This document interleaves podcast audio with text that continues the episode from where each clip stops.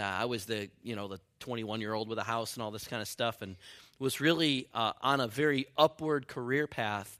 And uh, one time uh, I was attending a church, and uh, they were having I can't remember what it was, but it was like a, either a play or a potluck, something like that. And I remember thinking to myself, you know, I never invite anybody from my office to church. I'm going to go invite them to church. But before I did that, I thought I better check with the broker because this is her office, and I, you know, I wouldn't want to be like doing something subversive around her. And so, you know, I scheduled a meeting with her, and and I said, you know, hey, this is what's happening, and I was just wondering, would you mind if I either put some flyers up or maybe went around to some of the offices because if you know anything about a real estate office, you have the broker who owns the office or runs the office.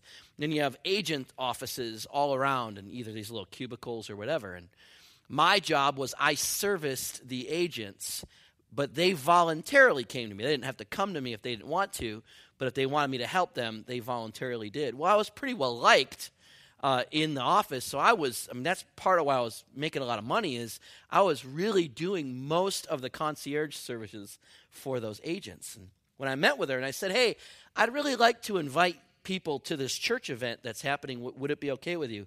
Uh, she looked at me and she said, you can, but if you do, you might lose some of the agents who use you for services. And you might not get invited to some of the social gatherings where a lot of the networking takes place. Because, you know, Christianity is very taboo in the workplace. It's one of those don't ask, don't tell. So if you're going to come out with this, I mean, if you're going to you know, if you're going to really identify yourself with this and start inviting people to your church, just understand that you might lose some income, you might lose some reputation, you might lose some respect, you might not get invited to go out and network with some of these people. You might, some of these agents might not bring you along on some of these things because all of a sudden you've become, uh, you know, kind of an unpredictable liability. And she was very nice about it. And I, I remember the thought that came to me is, oh, oh, okay I should be afraid of inviting people to church. Uh, she, she, she scared me. Uh, she, okay, all right, okay, yeah. And I didn't. I, I remember, I, I mean, I, I took it hook, line, and sinker when I was that young and, and that fearful. And so I just decided, you know what? Uh, you know, better, better not to ruffle any feathers. And my first point this morning, we'll come right out with it, is the most powerful fear is the fear of being abandoned, rejected, or ostracized. I have seen what you would call grown, confident, they're the king of the world, they can beat everybody up kind of men, and then they schedule a private meeting with me, and they're almost in tears, not because somebody beat them up, not because somebody did something better than them, but because somebody is ostracizing them a family member, a friend, a customer, whatever. And they just get all hung up over it. I don't like being rejected. I don't like being abandoned. The strongest of us, I've seen them melt. And so for me, I, just in my experience, as limited as it's been, the most powerful fear is the fear of being ostracized, the fear of being rejected and criticized uh, by leaders of a people group you want to be in. If you turn with me to Acts chapter 12, 5, verses 12 to 16, we're going to talk about how the apostles show us how to overcome and break the barrier of fear in our lives. Beginning in verse 12, the apostles, it says that the apostles performed many signs and wonders among the people. And all the believers used to meet together in Solomon's colonnade. That was a part of the old Jewish temple where people would gather and teach and talk. It was kind of the social and relational part of the temple. This isn't where they're bouncing and worship. This isn't where they're bringing their lambs. This is a social uh, and discussionary side of the temple. Verse 13 says, No one else dared join them. They were afraid of the Jewish rulers. So no one else dared join them. But what? Even though they were highly regarded by the people. The people regarded them highly, but they were too afraid to join. Verse 14, nevertheless, more and more men and women believed in the Lord and were added to their number. The church is growing despite the intense opposition of the culture. Isn't that good news today? Verse 15, as a result, people brought the sick into the streets and laid them on beds and mats so that at least Peter's shadow might fall on some of them as he passed by. Crowds also gathered from towns around Jerusalem, bringing their sick and those tormented by demonic spirits, and all of them were healed. Here's, here's a funny thing that, that I immediately notice about this. You know, you don't get in trouble if your faith is private. You don't get in trouble as long as it all stays tucked away in here. You don't get in trouble if you say, you know what, I need Jesus, but I'm not sure you need Jesus. You know, you don't get in trouble if you say, you know what, I want to do this good thing, but I'm going to leave Jesus' name out of it. What was happening is that the apostles were not just doing these things, they were doing these things in the name of Jesus. And of course, the majority of most of the Christians I've ever met or will come in contact with will never have a public faith. It's easy to have it in here. It's where we're supposed to have it. Why, you might ask? Because just like I was in the opening story, we can become very afraid once people find rejectable things about us. And a lot of times, our Christian faith can be a very rejectable thing. Now, let me help you here. Let me show you what they're rejecting. There are four qualities of the early church that you see here in Acts chapter 5. Let's look at it real closely. First of all, people are being loved. People are being loved. Instead of seeing alcoholic Jim, they see a brother and sister in Christ. Instead of seeing, you know, a, a, homosexual, instead of seeing a drug addict, instead of seeing a pride addict, instead of seeing some greedy tax collector, instead of seeing some, you know, cripple, instead of seeing people how the world might label them and reject them and pick them apart, they begin to see all people as people that God wants to love, as people that God wants to heal, as people that God wants to fill with His Spirit. If you are human and you are breathing, they sought you out and they went to you. The deadbeat dads, the single moms, everybody. They went and they found them and they loved them.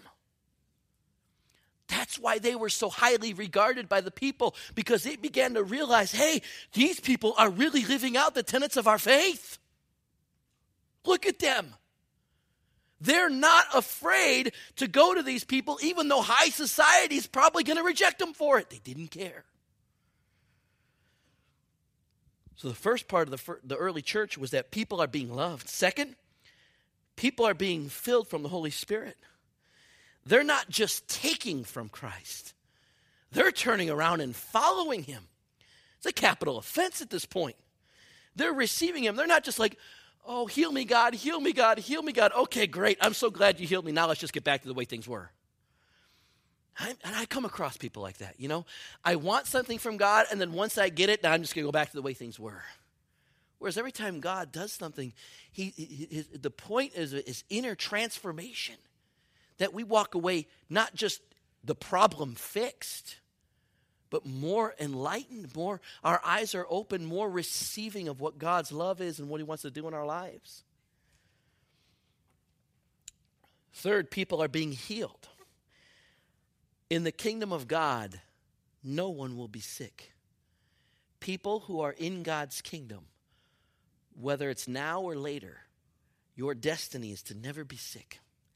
And so now, as a demonstration of that, the apostles are beginning to heal people and say, This is what the kingdom of God is like. There is no sickness. There is no death. There is no judgment for sin. There is no one of that. You need to understand this is what we're going to be living in. So they bring a little bit of heaven on earth and they begin healing people. Finally, number four, people are being delivered. What the apostles are saying is the spiritual realm is not safe. Not every spirit is good, no matter what the package it come in. You know, the great big false teaching of their day, and perhaps ours, is that well, if you're spiritual, that's good. Spirituality is good. If you connect with the spiritual realm, that's good. But the fact is just eh, that just as you would not open your door to any person who knocks on the door, nor should you open your soul to any spirit who knocks on it. But these people did. They did not realize the influences they were opening up to. Oh, yeah, sure. They may have given them a little gift in the beginning, but all of a sudden they were beginning to control more and more and more of their lives. And they're coming to the apostles and they're saying, you know what? I got something spiritual going on with me, and I can't shake it. I can't get rid of it. It was fun at first. Now I want it to leave, and it won't. What do I do? And the apostles are saying, Come here. We have someone who can help you with that. His name is Jesus. Isn't he the dead guy that they crucified a few weeks ago? Yeah. He's alive. Just let him deal with your spiritual problems for you. Okay. Bam. They're being delivered, healed, saved, and loved. And I'll tell you this right now. I pray to God every day that's what Life Point Church is a place that loves people a place to get filled with the Spirit, a place to be healed by the Spirit of God, a place to be delivered from the spiritual realm that tries to torment us. If that's not what this is, I accept the rebuke. And if it is, it's because of what these apostles did right here in Acts chapter 5. Now, you might be saying, you know, Tom, who would be against that? Who's against love? Who's against healing? Who's against deliverance? Who's against salvation? I mean, I mean, come on, Tom. Who would be against this? Why is this such a threat to the world, right? It's a threat to the world not because people are being loved, healed, saved, or delivered. Why? Because it's being done in the name of what they think is a dead man, a criminal. Because it's being done in the name of Jesus, that's what's ruffling all the feathers. Because for every action, you have a reaction. For every healing comes hatred. For every deliverance comes debate. For every conversion comes criticism. And up comes the barrier of fear. Now, here's where the story gets juicy. In verse 17, then the high priest, this is the Jewish high priest, and all his associates who were members of the party of the Sadducees were what? Filled with what? Jealousy. I tell you, under a lot of sins is jealousy. Under greed is jealousy. Under adultery is jealousy. Under coveting is jealousy. Under lying often is jealousy. Jealousy drives and motivates so much evil, so much negative. Now, I often try to ask myself at least once or twice a week who am I jealous of and what am I jealous of? It probably took me two years to get over the fact that I was jealous that Mark had a red Mustang and I didn't. Little did I realize, let it go. Yeah. Little did I realize that Mark's red Mustang could not take me in California where I really wanted to go. Up in the mountains and in places that Mustangs shouldn't be. The car, that is.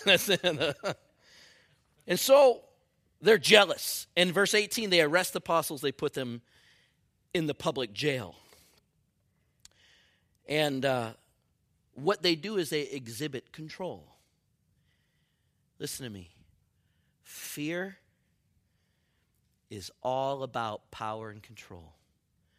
When you make somebody afraid of you, you're exerting power and control. That's what it's about. Fear is all about power and control, the ability to get you to do what somebody else wants you to do, something else wants you to do, some spirit wants you to do. That's what it is. So they're saying to the apostles, Well, you didn't get permission.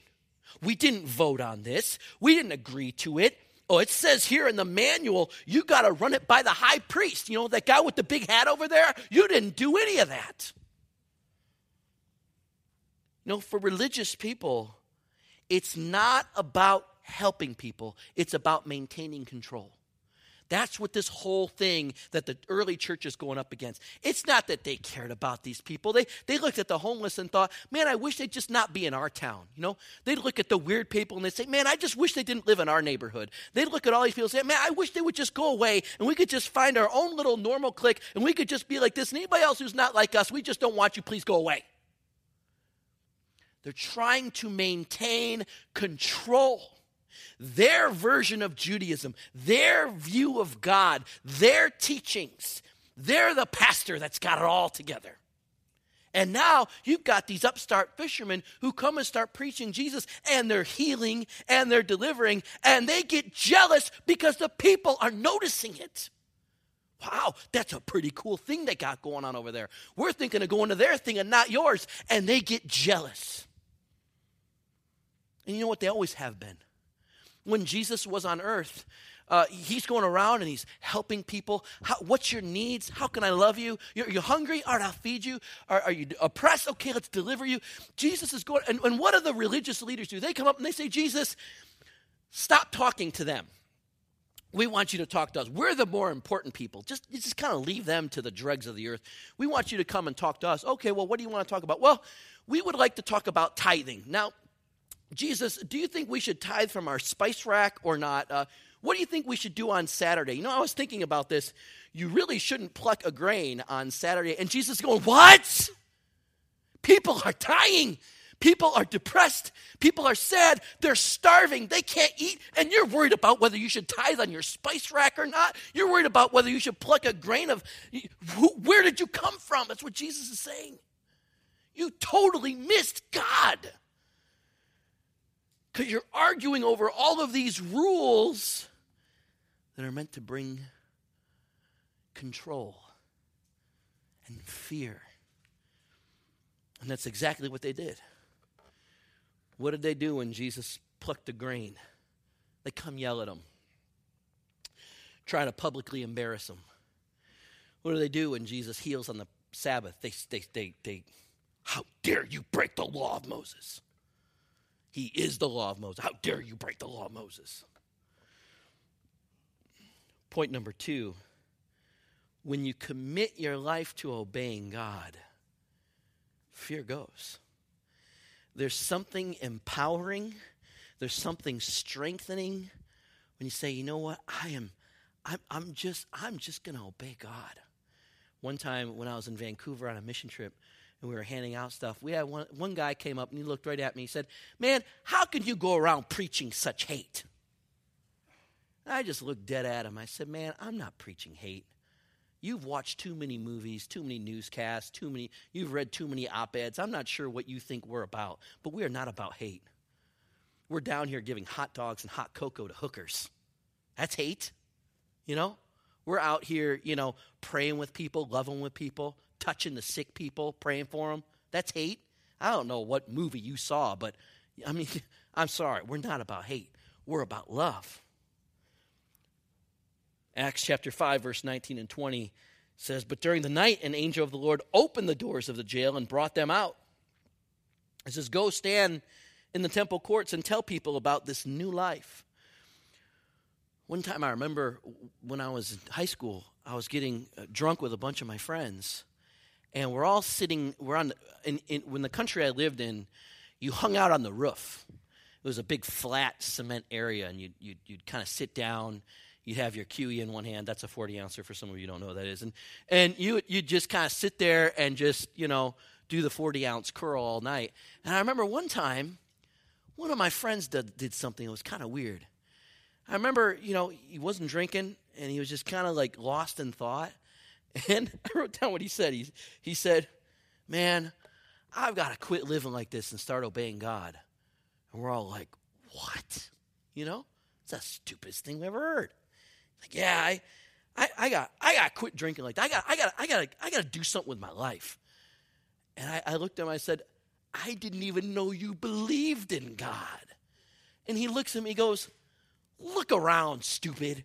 You think all this just happened? You think that all this is just some random collision of atoms? No, there's a design. You don't get intelligence from non intelligence. And I'm telling you right now, there's a God out there, and I don't think this is the way He wants me to live my life. He says, Ever since I started doing this, I've had nothing but fear because I know I'm not on the path that God wants me. He said, That's it. I'm sick of being afraid. And I remember he just kind of karate chopped his beer bottle and he got up, walked off the roof. The other three of us, we looked at each other and went, Wow, that was deep.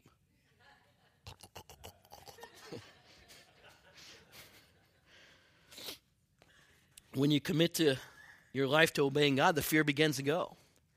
And uh, why were they in prison? They were in prison for talking about Jesus. So he jails he, he jailbreaks them. this is funny. The, the Bible is funny, by the way. Most people don't get the humor. I really get the humor. Why are they in prison? Once again, for preaching about who? Jesus. So an angel comes, jailbreaks them, and what does the angel tell them to do? Go out to the temple and what? Talk about Jesus. You know? It's kind of like, okay, I stuck my finger in the electrical socket and I got electrocuted. Oh, I'd like you to do that again. You know? The angel actually, what just got them arrested, he breaks them from jail. But instead of saying, hey, go hide in the hills for a little while, or hey, you better stay low, or hey, let's get you over to Samaria, or hey, let's get you out to Rome. You know, let's, let's, let, he says, hey, I want you to go back and do the same thing you just got arrested for. Why? Because God did not want them to be afraid. He did not want them to see the Jewish rulers as having power when God had more power. If God was telling them to do it, that was a greater thing to be afraid of than anything those Jewish rulers could do. And they were about to do it. Verse 21 And when they heard this, they did it. Now, you may say, How could they do that? It's a scary thing to go back out and do what you just got arrested for. You know how they did it? Because they had the Holy Spirit in here. They begun to live a life of obeying God, and fear began to melt. Now, that's what they were called to do. I'm saying every one of us is necessarily called to go out to that marketplace, but you'll have to find this morning what your more personal application may be. Because just like the video, sooner or later, you're just going to have to decide the kind of follower of God you want to be. One that cuts corners and is on the shady side of ethics, or one that just says, you know what, I'm just going to obey God and not allow this world to cause me to fear in following Him. Amen? So, Acts chapter 5, verse 27 the apostles were brought in and made to appear before the Sanhedrin to be questioned by the high priest. And they said, We gave you strict orders not to teach in this name. Basically, what they thought was going to happen happens. They said, You have filled Jerusalem with your teaching, and you are determined to make us guilty of this man's blood. They were. They were guilty of his blood. They did hand him over. This is what happens when you get ultra religious. You begin become blinded to your own atrocities. They did hand him over to be killed. If they were, they were guilty of his blood. Now, who they think he is is probably another matter, but they were guilty of his blood. You are determined to make us guilty of this man's blood. They're, in other words, thinking that they're not. And Peter stood up and said something powerful. He said, We must obey God rather than human beings. When questioned, they said one of the most powerful sentences in the Bible We must obey God rather than men. We're more afraid of God, not in a scary fear, but in a respectful fear. We fear God more than we fear the Jewish rulers. We're hungrier for what God has to offer as a leader than what you're offering. Better than a life of ease, better than a life of comfort, better than a life of acceptance, worldly acceptance. They said, We want to be a part of Christ's church where all people are loved, where all people are saved, where all people are healed eventually, and where all people are delivered from the demonic spirits that torment them. Mr. High Priest, we understand the consequences, but we will not change our answer we must obey God over man.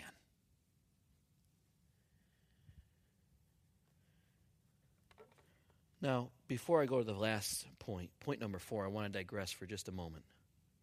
Because this, this verse has been twisted. The motto for spiritual abuse is God told me to do this.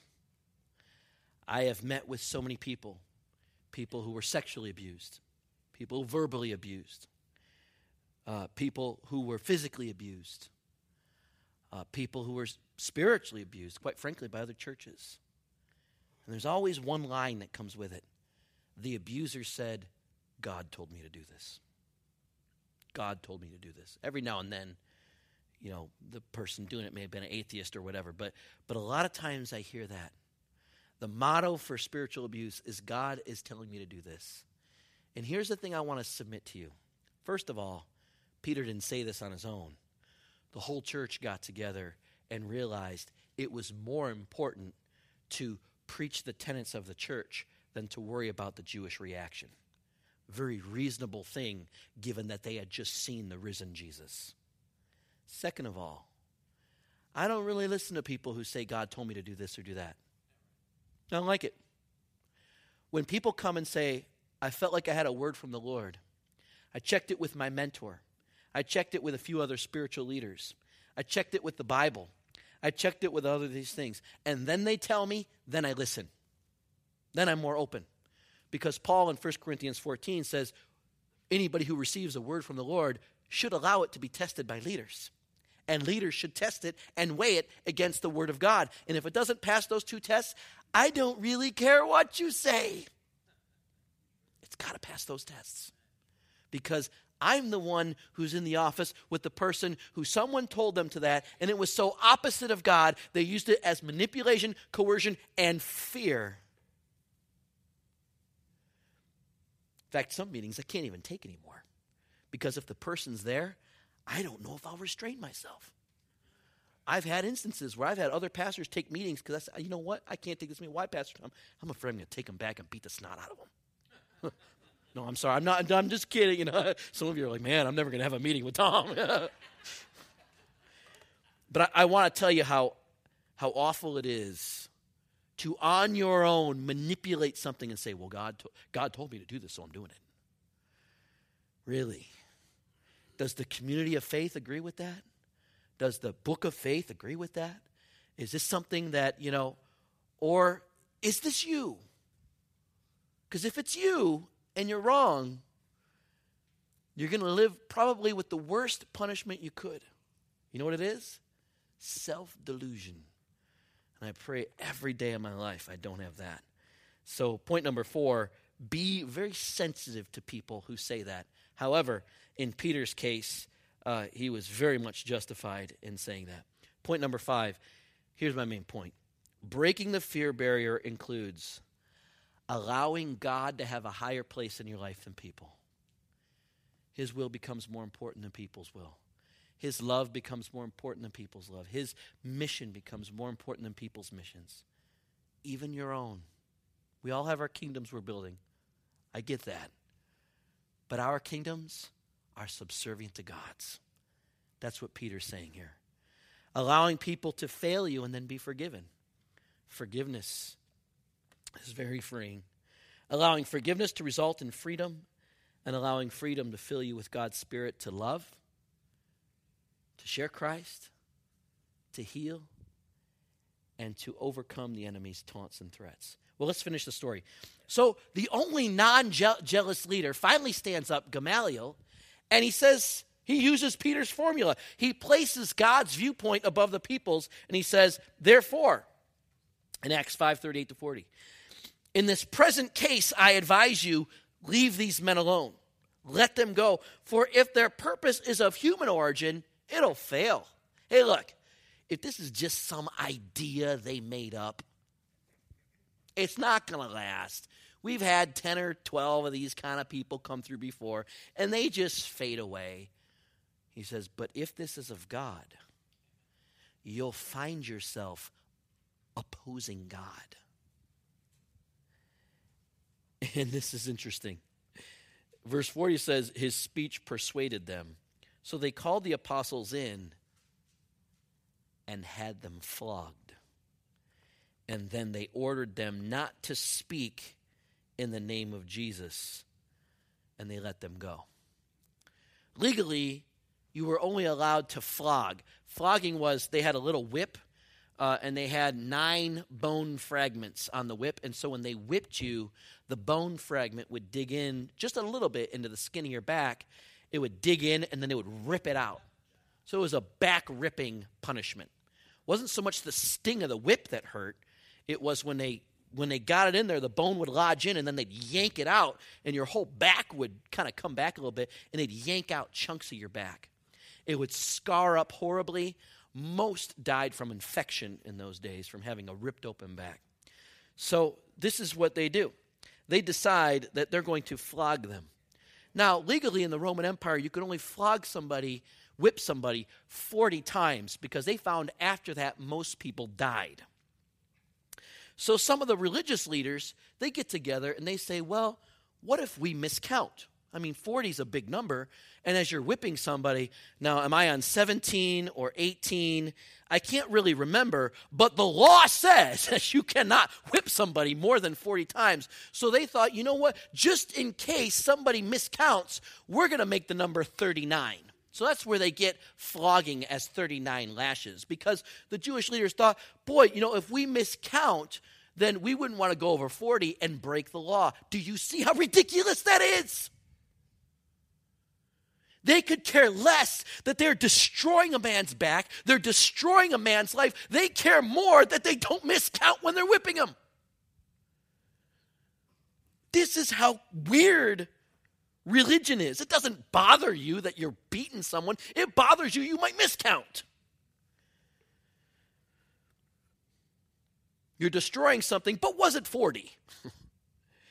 because you see, that's really the issue. With religion, it's about fear and rules and power. With relationship with Jesus,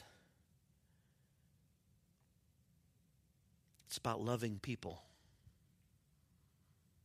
about saving people. It's about healing people. It's about seeing them set free from an enemy that I can assure you is very real and exists. So I encourage you this morning surrender your kingdom surrender your comfort or ease. But most important, surrender your fear and overcome the fear barrier by allowing God to be bigger in your life than any one of us or anybody else on this planet. You will never regret that decision. I promise you.